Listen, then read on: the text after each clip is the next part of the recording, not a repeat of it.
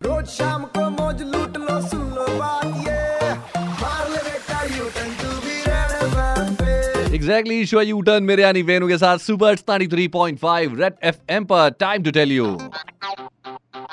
fake news पढ़ के mind में आया वाई वाई तो याद रखना वेनु करेगा verify verify and this time India में नहीं थाईलैंड के सोशल मीडिया पे एक अजीबो गरीब फेक न्यूज़ वायरल हो रही थी जो मेरे हाथ लग गई, जिसमें यह कहा जा रहा था कि अगर आपने किसी ऐसे शख्स से ब्लड डोनेशन एक्सेप्ट किया है, जिसको कोविड की दोनों वैक्सीन लग चुकी है तो आपको भी वैक्सीनेटेड माना जाएगा और उसकी एंटीबॉडी आपके अंदर हो जाएगी। मैंने कहा, भाई साहब हेवी ड्राइवर ये तो कतई कतई खतरनाक बात होगी। मुझे लगा, क्यों नहीं?